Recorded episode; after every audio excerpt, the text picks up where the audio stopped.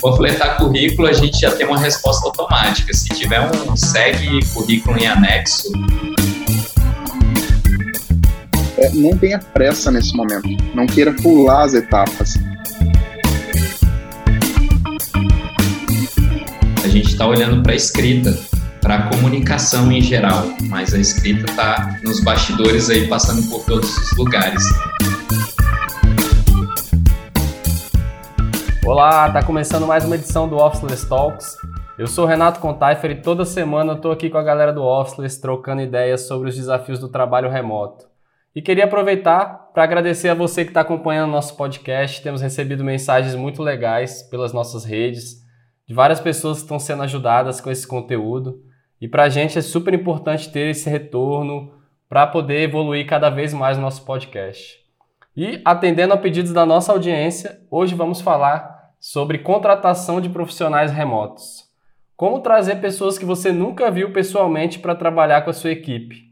É possível fazer um processo seletivo eficaz 100% online? É isso que eu vou conversar com o Renato Carvalho e o Matheus Sales do Officeless. Renato, fala pra gente, como que você conseguiu o seu primeiro trabalho remoto lá atrás? Cara, foi foi sensacional, foi estranho também, porque naquela época quase não se falava sobre isso, né? Tem mais de 10 anos, uns 11 anos, e eu tinha uma certa presença digital, tinha meu site, essas coisas, nem estava procurando ativamente uma oportunidade remota ainda, e estava bem no planejamento de, no, no, final do ano, naquela época, ir para a Austrália, viajar para a Austrália, já estava tudo encaminhado eu trabalhava no Ministério do Desenvolvimento, Indústria e Comércio Exterior, e eu recebi um e-mail do nada, em português, mas um e-mail de um americano, falando é, que a empresa estava procurando por um designer e que encontrou meu perfil na internet, recebeu a indicação, e a partir daí eles tinham interesse em trabalhar comigo.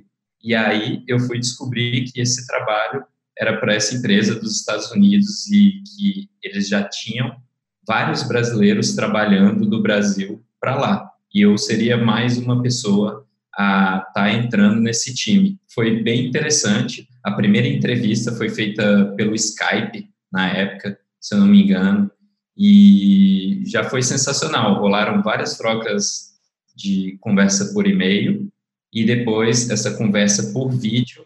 Então já consegui me aproximar um pouco mais ali do, pessoal. E a partir de, desse, dessa primeira conversa, a gente foi aprofundando em várias questões. Eu mesmo tinha muitos medos, né, de, cara, como é que funciona? Como é que como é que eu vou me conectar com essa galera? Como é que vão chegar o trabalho? Como é que eu vou receber é para uma empresa dos Estados Unidos? Como é que eu confio nessas pessoas que estão querendo trabalhar comigo?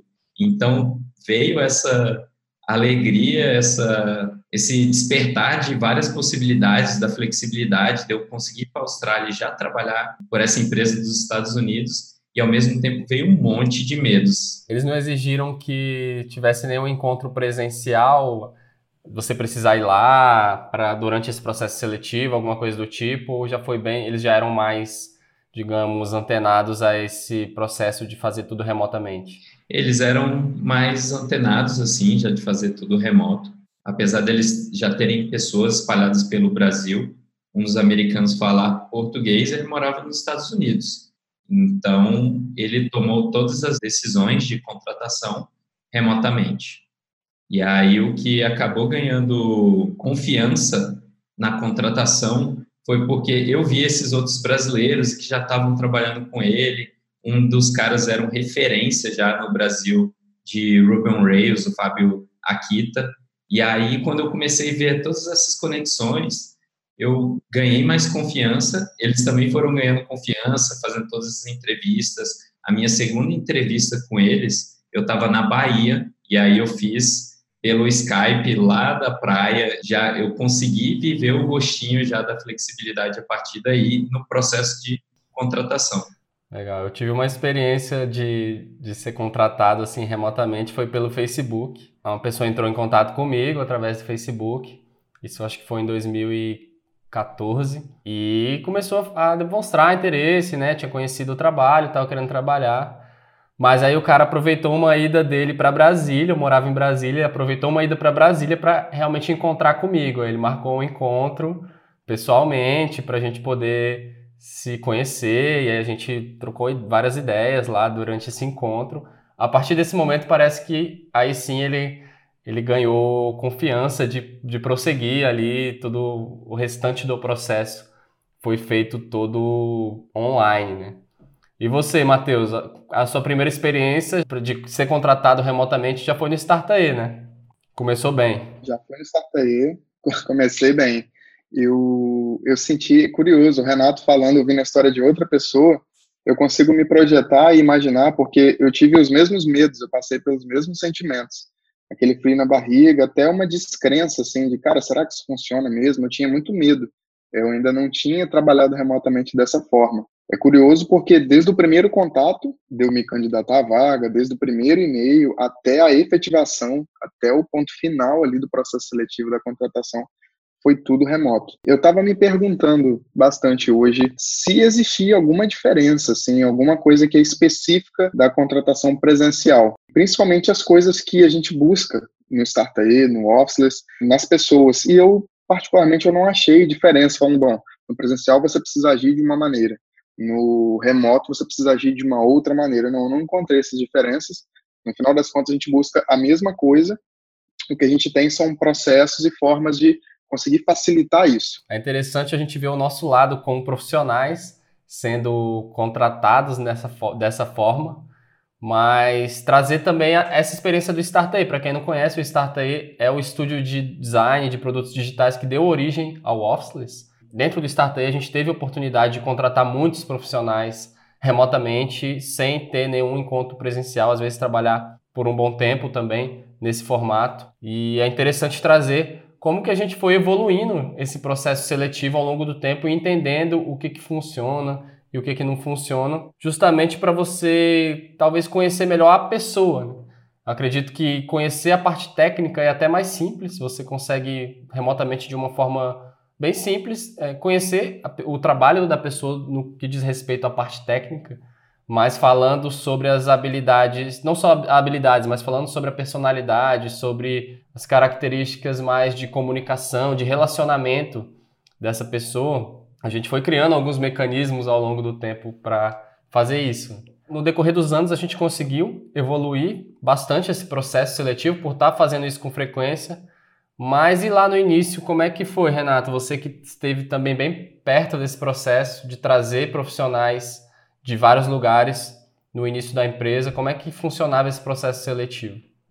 Legal, cara. É, a gente, desde o começo, a gente começou o processo seletivo aberto para o mundo, realmente independente de local. Por coincidência, ou talvez por a gente ter surgido em Brasília, algumas das primeiras pessoas que começaram a trabalhar com a gente foram de Brasília. E, consequentemente, a gente acabou se encontrando com algumas pessoas no escritório, fazendo entrevista por lá. E, à medida que foi, acho que a primeira pessoa só, ou duas pessoas entraram dessa forma, e as outras já começaram a vir de outros lugares. Então, a gente começou a buscar por desenvolvedores, designers, e não necessariamente as pessoas que a gente buscava estavam em Brasília. Então, o que começou a acontecer nesse momento foi que as melhores pessoas para o que a gente precisava, para o perfil que a gente buscava, já não estavam em Brasília nesse momento. E a partir daí, uma das primeiras coisas que a gente fez foi um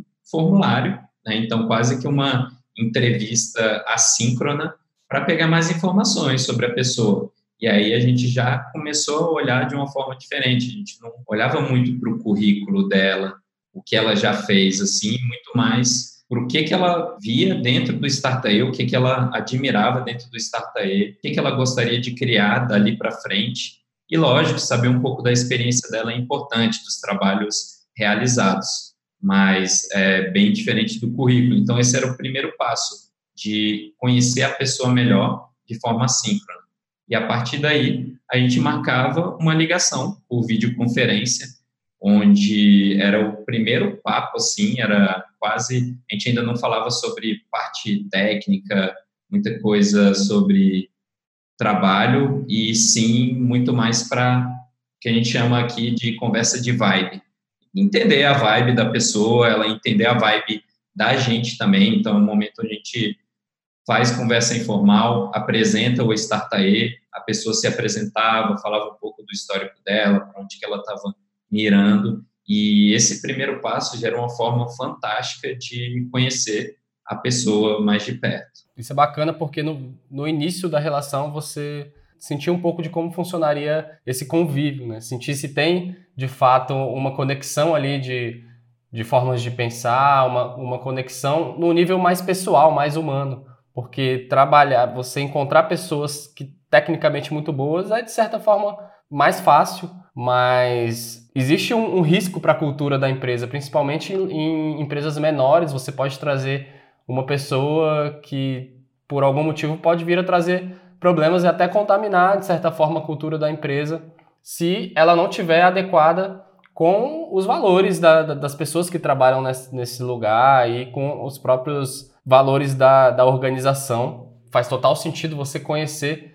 primeiro a pessoa num nível mais pessoal e daí você vai nutrindo esse relacionamento um pouco mais, prosseguindo para a parte mais técnica, né? Você imagina, por exemplo, você vai, avança com a pessoa, avança com a pessoa e depois você, sei lá, entra um, entra um, um profissional, uma pessoa preconceituosa ou uma pessoa que realmente traga uma energia mais negativa para o grupo, isso pode trazer realmente problemas, né? Então é legal a gente ter esse cuidado de, principalmente no ambiente remoto, né? de você tentar conhecer um pouco da pessoa que seja. Claro que não é possível você ter um, você conhecer alguém profundamente, tão, de uma forma tão rápida assim, num relacionamento curto, mas você já tentar pegar ali alguns sinais de que de, se existe essa conexão no nível humano, né, no nível de relacionamento.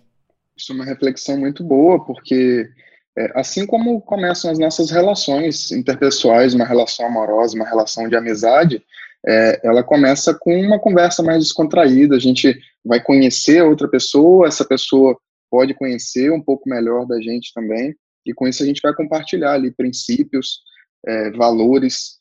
Com uma empresa e, e alguém ele que está entrando por esse processo seletivo, não é diferente. Então, e, uma outra grande reflexão também, é, falando aí sobre parte técnica versus princípios, valores, uma pessoa que toda empresa tem a cultura e essa cultura ela precisa ser respeitada e muito bem levada por quem está ali dentro da empresa. E uma pessoa que ela tem esses mesmos princípios, esses mesmos valores que a empresa, por mais que ela não tenha 100% daquela parte técnica afiada, só dela estar tá empenhada, querer muito aprender, querer muito contribuir, ela é capaz de aprender a parte técnica. Agora, uma pessoa que ela tem a parte técnica 100% afiada, mas os valores não batem com o da empresa, não batem com os seus, e como você comentou, é uma pessoa que pode vir a manchar a cultura da empresa, a desestabilizar um time que já está completamente em harmonia e que é algo que leva tempo para poder acontecer. O que fica no final é que a primeira pessoa ali, o primeiro perfil da pessoa que quer chegar fazendo, aprendendo e que os princípios convergem bastante com a empresa. No final, a pessoa que está disposta a fazer, chegar fazendo, querendo aprender, ela vai ser, ela vai ter um perfil muito melhor para a empresa, principalmente a gente pensando em médio, longo prazo, uma pessoa que está querendo chegar para ficar, do que uma pessoa que puramente tem um perfil técnico excepcional, mas que não se comunica bem, uma pessoa que os valores são completamente diferentes dos valores da empresa e daquele time, então, esse primeiro perfil ele vai ganhar aí disparado e é algo a se considerar. Uma outra coisa que a gente tem que levar em conta é não tenha pressa nesse momento, não queira pular as etapas. Então, queira sim conhecer a pessoa que está entrando, afinal de contas, você está abrindo ali as portas da empresa para receber uma pessoa nova. Então, não queira pular as etapas, respeite esse processo, conheça a pessoa, tire todas as dúvidas, tire todas as dúvidas dela também a respeito da empresa. Aproveita para, além de você conhecer essa pessoa, deixa ela conhecer um pouco mais da empresa, responde todas as dúvidas, mostra ali o, o que for necessário, que for curiosidade dela, porque para ela também é, é uma oportunidade, especialmente aí por ser remoto, é um momento de conexão que você vai poder conversar sobre profundidade, sobre assuntos da empresa diretamente com essa pessoa. Fala-se muito sobre como construir uma cultura, sendo que você não está vendo as pessoas, sendo que as pessoas não estão juntas. Mas o próprio cuidado no processo seletivo já demonstra né, uma característica da cultura da empresa, né? ter essa preocupação de cuidar desse grupo e, e receber muito bem novas pessoas que estão chegando, né? entender muito bem a intenção delas e inclusive a gente já algumas vezes a gente até passava para o time, né? Antes de realmente contratar alguém, as pessoas estavam no processo seletivo, dava oportunidade de outras pessoas do time conversarem com essa pessoa, um bate-papo também sempre informal, sempre em nível mais humano, para checar essa conexão da vibe mesmo, né? Checar se realmente está parecendo ter match. Isso demonstra um cuidado muito grande com a cultura da empresa só nisso. E, e, é um bom sinal de que as coisas estão mudando, porque hoje eu também vejo bastante essa frase, né? Ah, contrate o caráter e treine as habilidades.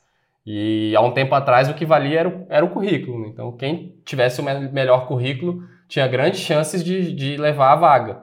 E a gente vê que isso está mudando, o lado humano valendo cada vez mais nessa hora também e não somente as habilidades técnicas. Exato, eu acho depende muito do, dos valores que a empresa busca por trás ali, né? Então a gente particularmente preza muito por esse, esses valores humanos de conexão, de ter uma uma energia é, muito boa pela empresa, leve e também com pessoas com autonomia, né? Um trabalho remoto ele exige pessoas que buscam se desenvolver mais, é, buscar autonomia, serem organizadas. Então, quando você traz para sua empresa, não que isso não possa ser trabalhado, mas você às vezes está buscando alguém que já com uma experiência e você não olha para esses lados, essa pessoa pode entrar nesse organismo. Não é só tipo a cultura da empresa, ela é feita por todas as pessoas que fazem parte da empresa. Não é a empresa que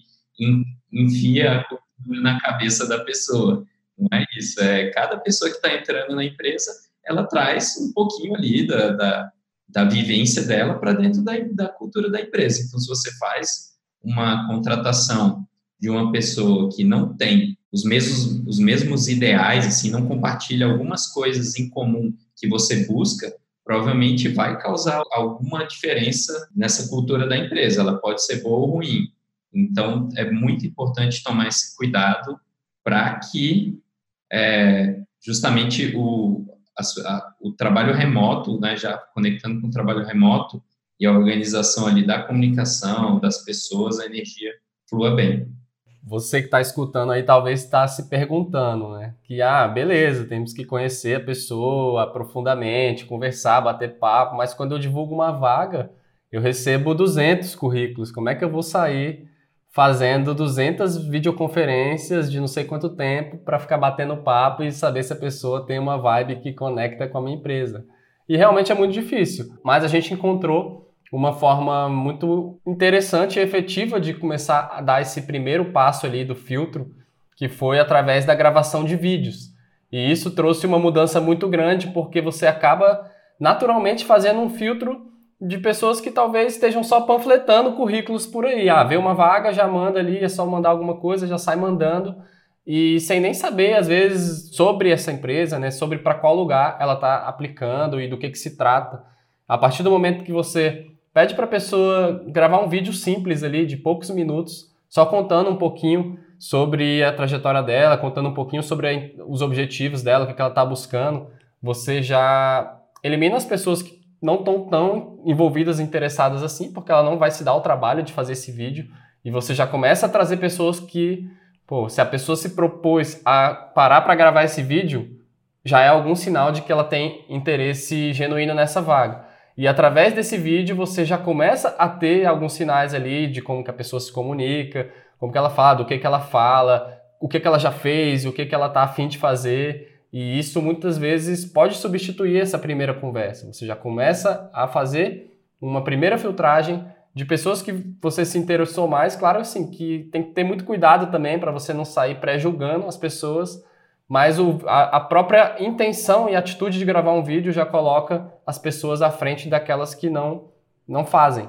Então, é uma boa forma de você dar um pouco de escala para o processo seletivo e tentar conhecer mais as pessoas e ver com que profundidade elas falam sobre elas mesmas, como que o olho dela brilha quando ela fala sobre o que ela está querendo fazer, né, sobre a paixão que ela tem sobre aquilo. Então, tem vários sinais que a gente começa a obter através disso e deu certo quando a gente começou a fazer assim, né? Deu muito. É uma ótima forma de conseguir que a gente já apanhou muito antes em processo de contratação de não conseguir dar atenção para todo mundo que chegava e queria trabalhar com a gente. Mas justamente pelo que você falou de nem todos, eu gostei muito do tempo, panfletar currículo. panfletar currículo, a gente já tem uma resposta automática. Se tiver um segue currículo em anexo e a pessoa não coloca nem porque que ela quer trabalhar com a gente nem nada, a gente já tem uma resposta automática negando, mas mas também dando uma dica que, pô, a gente espera que você conte mais do porquê que você quer trabalhar com a gente tudo. E aí, isso que você falou, com Taifer, desse filtro do vídeo, é uma ótima forma de da gente conseguir se conectar com quem realmente está querendo conectar com a gente, dar mais atenção para essas respostas, para todo o processo de contratação. Tem funcionado muito bem para a gente. E essa, essa virou a nossa primeira parte, né? Já é um grande filtro aí e realmente tem nos ajudado muito. E um fator curioso sobre essa parte de vídeo, né? Tem gente que é muito tímida em relação a isso, a gravar um vídeo, só de pensar ali, ela lê aquilo, ah, a gente espera que você envie um vídeo para a gente, a gente já manda é, umas perguntinhas básicas para ajudar a pessoa ali a, a como se soltar, como se, se posicionar nesse vídeo, o que falar. E é um vídeo para ser muito curto ali, é, é muito mais para a gente é, medir aí esse interesse né, da pessoa realmente se dedicar a fazer algo para a gente. Já é um primeiro filtro, já vai nos dar repertório para a primeira conversa que a gente vai ter com essa pessoa por videoconferência. É, mas algo interessante é que tem gente que é tímida e fica muito nervoso ali. E a gente já recebeu o vídeo é, da pessoa muito tímida ali, um pouco travada, falando baixinho. E, na verdade, não é isso que a gente vai julgar, não é sobre isso. E essas pessoas, no final, contou até muito mais, porque junto com o vídeo a pessoa falou, olha, hoje eu estou vencendo uma barreira gigante na minha vida, porque eu sou muito tímido, e eu gravei esse vídeo e mandei para vocês. E aí elas pedem para não julgar nem nada, já abrindo aí é, essa vulnerabilidade, né? Isso é muito legal, porque já começa conectando, a gente enxerga isso com muito, muitos bons olhos, e isso conta muito positivo. Então, se você passar por algo parecido, é, pode vencer, vai com tudo, dá esse passo à frente, pode vencer essa barreira, é, pode ter certeza que isso vai contar muitos pontos a seu favor e vai, vai te ajudar bastante e vai ser muito bem recebido também para quem estiver assistindo esse vídeo depois. É, e falando sobre a parte técnica, nem sempre também a gente busca profissionais super sêniores, né? Às vezes são pessoas de vagas para vagas mais júnior ou até estágio, né? Então, pessoas, às vezes, que são vagas para aprender a parte técnica, é importante que a pessoa demonstre uma atitude na forma de buscar o que ela está querendo, né? Então, mostrar que ela realmente está querendo. Então, pequenas atitudes importam. Se você estivesse aplicando para uma vaga remota, demonstre atitude, demonstre interesse, que isso vai contar bastante. A parte técnica vai ser importante, mas cada vez mais as empresas estão olhando para isso e sabendo que o conhecimento técnico ele pode ser transmitido e compartilhado ali entre, entre o time de uma forma mais efetiva do que você trabalhar as chamadas soft skills. Né? Falando do, da parte técnica, o currículo também ele pode enganar muito, né? porque as pessoas podem colocar no currículo que já fizeram isso, já fizeram aquilo,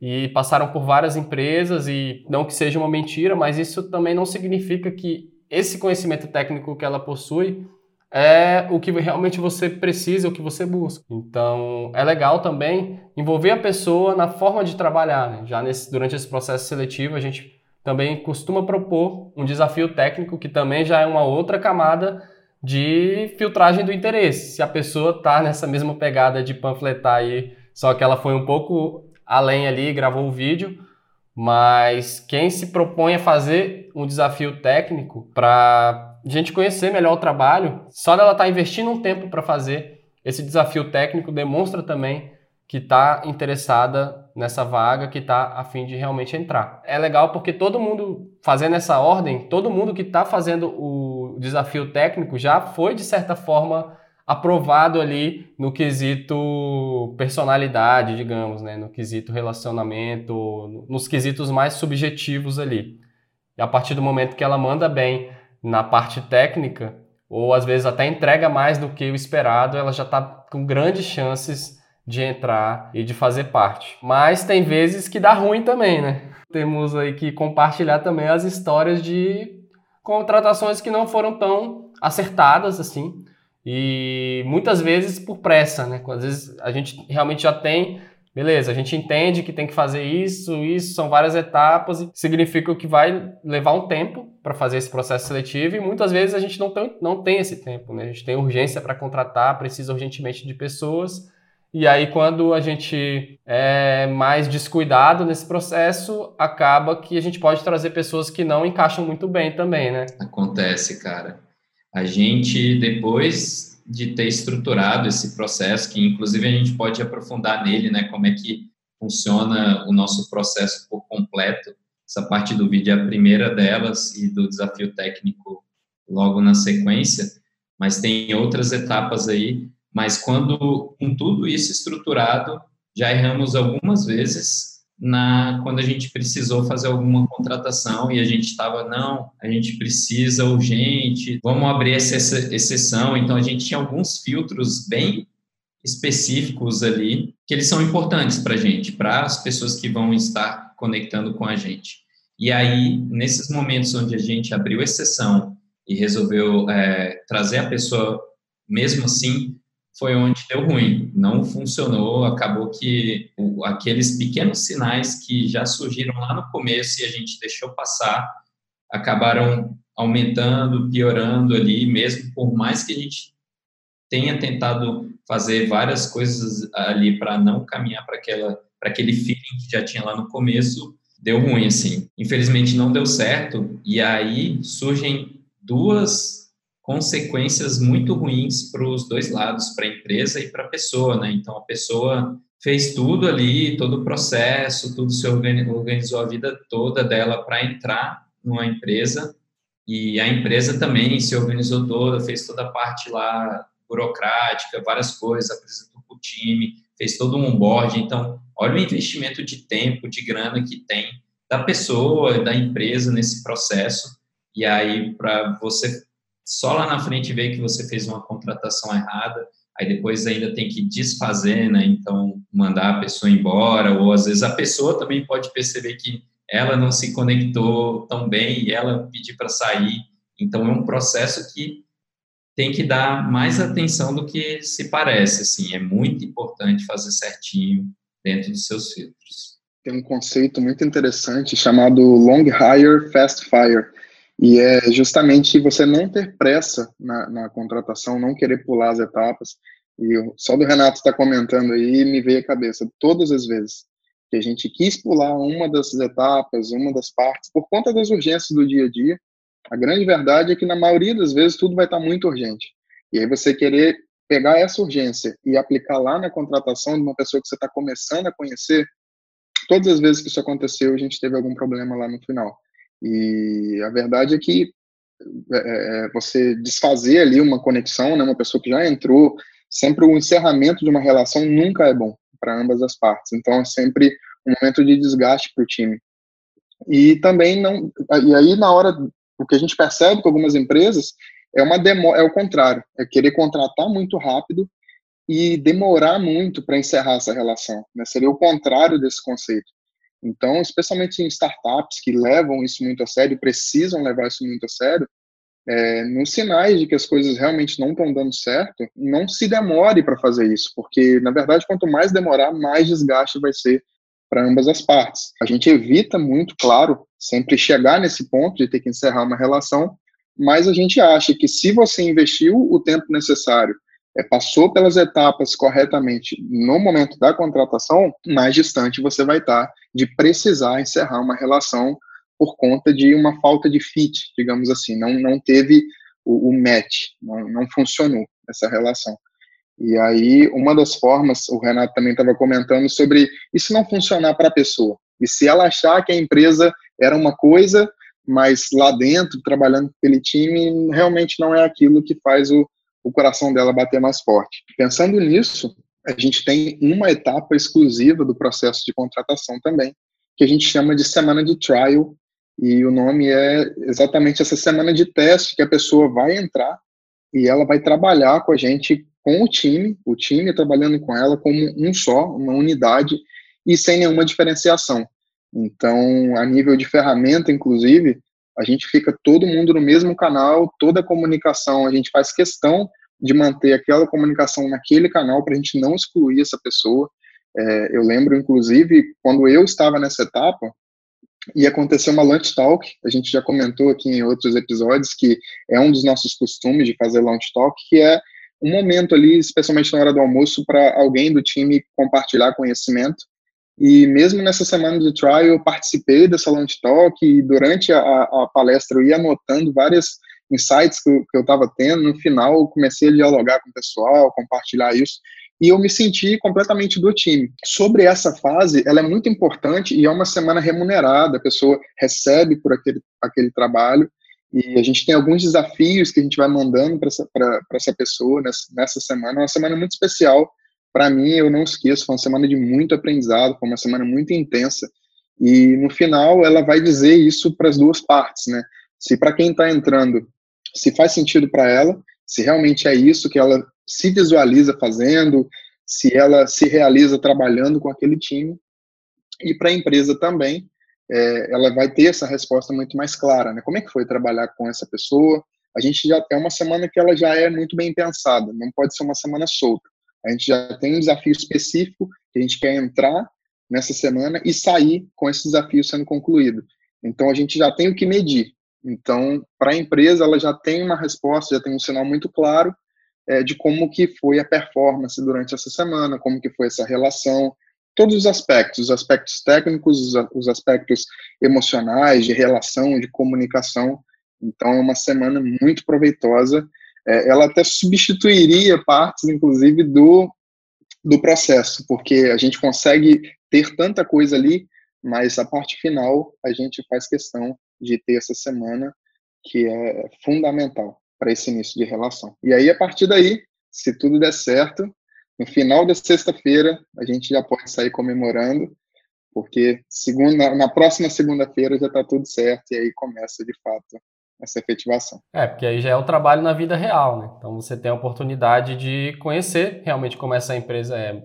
Tem os dois lados, a empresa fala ali como ela é, como, é, como funcionam as coisas lá, tem às vezes uma presença nas redes sociais e se posiciona de uma forma e a pessoa tem a oportunidade de trabalhar um pouco lá, recebendo, claro, mas antes de ter aquele de ter batido realmente o martelo de que vai entrar, sentir como é que é e também a empresa sentir como é trabalhar com essa pessoa, inclusive no ambiente remoto, talvez isso seja ainda mais delicado, né? Porque, sei lá, a pessoa é de dar um sumiço ali, ficar várias horas sumidas e não dar notícia, coisas que são muito, talvez, básicas, assim, para o profissional remoto. É muito importante a gente verificar se a gente consegue desenvolver a confiança, porque o trabalho remoto ele é baseado numa relação de confiança entre as partes.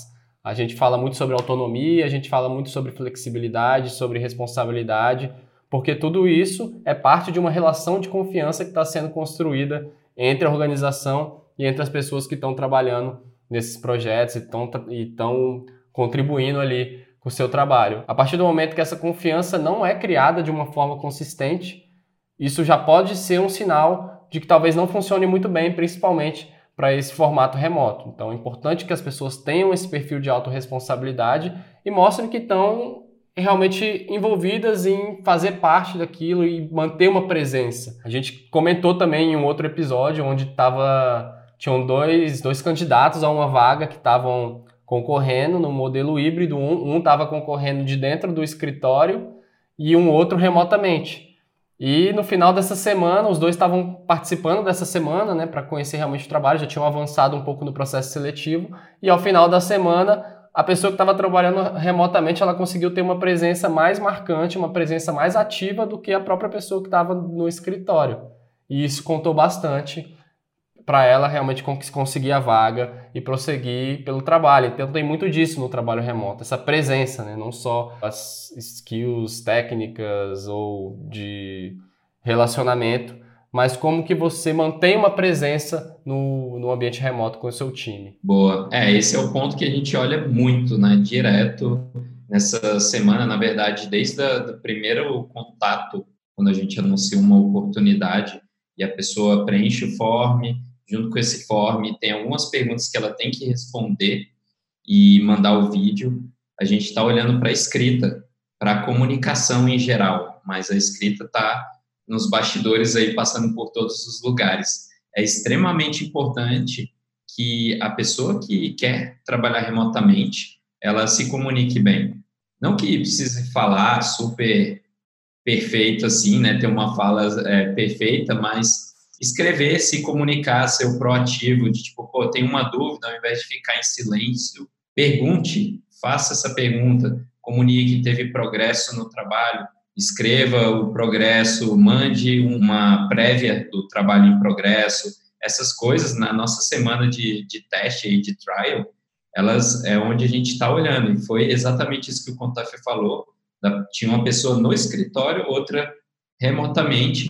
Essa pessoa no escritório lá estava super mega apagada.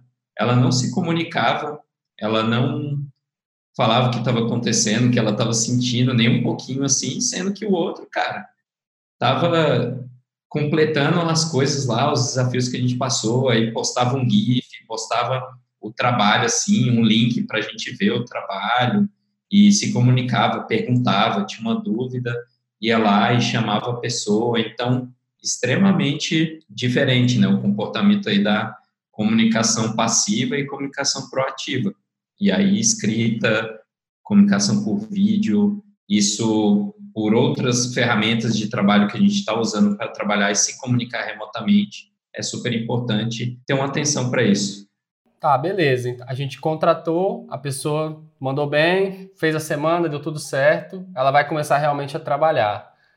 Foi citada aí a história do onboarding, né? Como fazer para receber essa pessoa remotamente e ensinar para ela tudo que ela precisa saber para fazer o trabalho, Renato? Como é que funciona esse, digamos, a primeira semana de um profissional que acabou de ser contratado para um time remoto? A gente já fez vários experimentos no, no, nos onboardings que a gente faz e, e a cada um a gente tenta experimentar incrementar uma coisa ou outra, mas já que já está dentro da nossa cultura e que todo onboarding a gente faz, é ter uma pessoa ali que vai receber ela no primeiro dia, apresentar as ferramentas, convidar essa pessoa para todas as ferramentas, fazer o setup, apresentar para o time.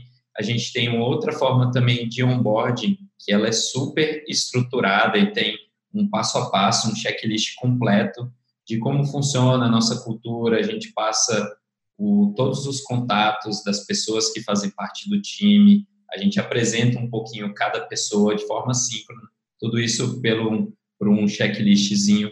A gente apresenta a forma que a gente pensa e o porquê. Então, cada ponto que está na nossa cultura, no, nos nossos valores da empresa, a gente apresenta para ela detalhadamente. Até piadas internas tem. São muitas informações de uma vez só, né? A, a, empresa já vai existir há um tempo, já tem uma cultura que levou um tempo para ser criada e consolidada, e são muitas pessoas.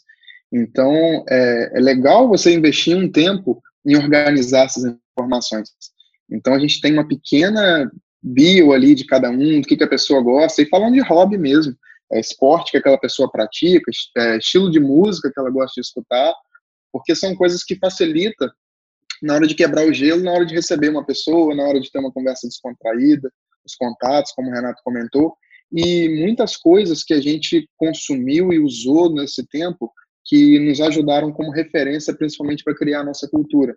Então, a gente tem um espaço para colocar, olha, esses são livros fundamentais, a gente acredita que todo mundo está no time é, deveria ler podcasts, coisas do tipo que a gente já viu em algum momento e que se a pessoa assistir, ler, ouvir, o que for, ela vai conseguir visualizar isso na forma que a gente faz as coisas. É legal a gente ter um trabalho muito bem estruturado. Uma coisa que a gente fez também de investir nisso mesmo foi criar um playbook Então, com palavras, com o pessoal do time escrevendo, tem os fundamentos de algumas coisas, é, tem os memes ali que a gente vai estar tá compartilhando pelo chat. Então, já teve aí até palestra que a gente fez para receber essas pessoas explicando cada coisa exatamente.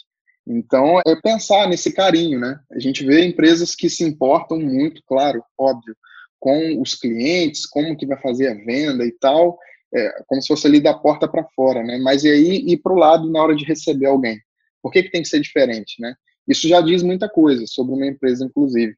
Então, invista também é, nesse outro lado, nessa parte de receber esses talentos, né, de trabalhar essas pessoas, de receber bem essas pessoas, fazer com que elas se sintam à vontade, porque é uma pessoa nova que está chegando. Vai ter gente que vai ter mais facilidade para se enturmar, já vai chegar ali, vai levar uma semana e parece que já está ali há um ano. Mas tem gente que não, e a gente tem que respeitar essas individualidades. Legal, e nesse onboarding a gente também tem uma série de informações que são, na verdade, várias coisas que a gente fala aqui no podcast, que a gente escreve sobre, que são informações sobre o trabalho remoto e que ele é muito, que ele vai muito além do que só trabalhar de casa, essas coisas. Então, como você ser produtivo trabalhando de onde quer que você esteja, como usar as ferramentas, como que a gente se comporta, como que a gente, se organiza nos projetos, quais ferramentas a gente usa. Então, é quase que um curso mesmo, esse onboarding, é praticamente um curso de como a gente se comporta. E aí, claro, a pessoa que está entrando vai começar a trazer coisas novas também e coisas interessantes, inclusive também feedbacks em cima desse onboarding que a gente preparou com todo cuidado.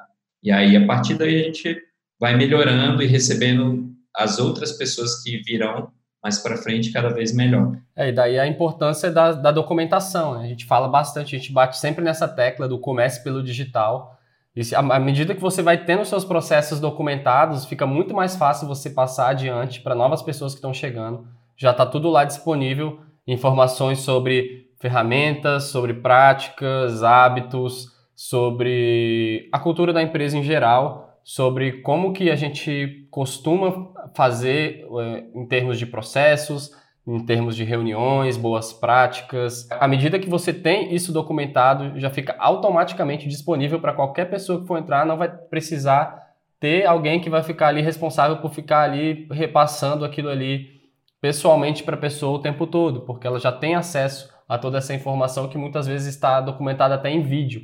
Então ela pode ali assistir e ir digerindo esse conteúdo ali ao longo do, das primeiras semanas, onde ela vai se, se ambientando nesse time. Da mesma forma, não deixar também a pessoa desamparada e ter sempre um guardião ali que está responsável por, por cuidar desse onboard, por acompanhar se está tudo legal, se a pessoa está realmente conseguindo se ambientar, conseguindo entender como funcionam as coisas e dar uma atenção mais de perto é sempre bem importante.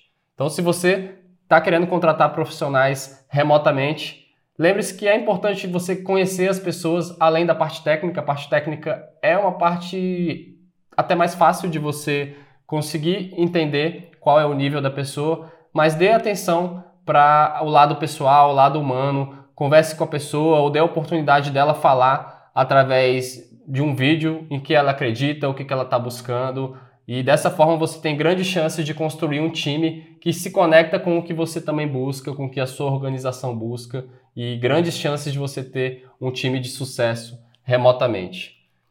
Esse então foi mais um episódio do Officeless Talks falando aí sobre a contratação de profissionais remotos. Se você gostou desse conteúdo, acha que ele pode ser útil, leve essa conversa adiante. Siga a gente também lá no Instagram, no arroba e para fazer parte do movimento, entre lá no nosso site no officeless.cc. Eu sei que eu falei várias coisas aqui, mas tem mais um lembrete que se você está escutando esse podcast pelo iTunes, pelo Apple Podcasts, alguma plataforma assim, e está gostando, deixa o seu review lá, o seu comentário, avalie, porque isso aí vai ser muito importante para a gente continuar levando essa mensagem adiante. Obrigado aí, Renato, Matheus, por compartilhar as experiências. Semana que vem, estamos de volta. Valeu!